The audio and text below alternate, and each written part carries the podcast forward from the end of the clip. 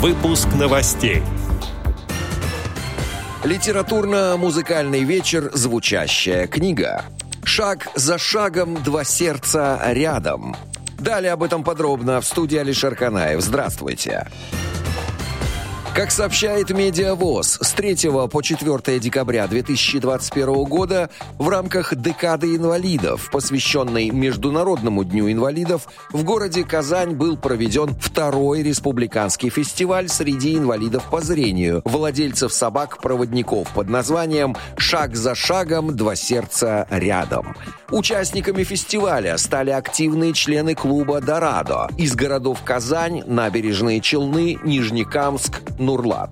3 декабря 2021 года прошел круглый стол с участниками фестиваля и представителями органов государственной власти Республики Татарстан.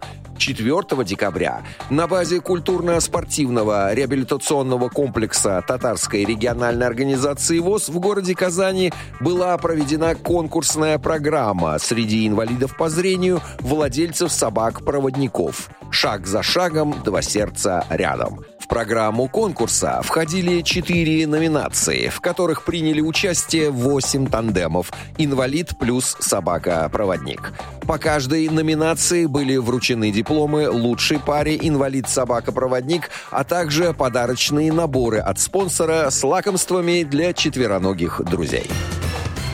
Как сообщает на своем сайте Российская государственная библиотека для слепых, 15 декабря 2021 года в читальном зале состоялся литературно-музыкальный вечер «Звучащая книга». В его рамках прошла церемония передачи говорящих книг победителей и лауреатов Международного литературного конкурса имени Сергея Михалкова на лучшее художественное произведение для подростков. Часть книг перейдут в фонд РГБС, а остальные будут отправлены в специальные библиотеки Российской Федерации. Гостям мероприятия была представлена книжно-иллюстративная выставка «Подросток глазами современных авторов». Состоялась презентация «10 лет партнерства» в интересах незрячих и слабовидящих детей, рассказывающая об истории сотрудничества с Российским фондом культуры и Российской государственной библиотекой для слепых.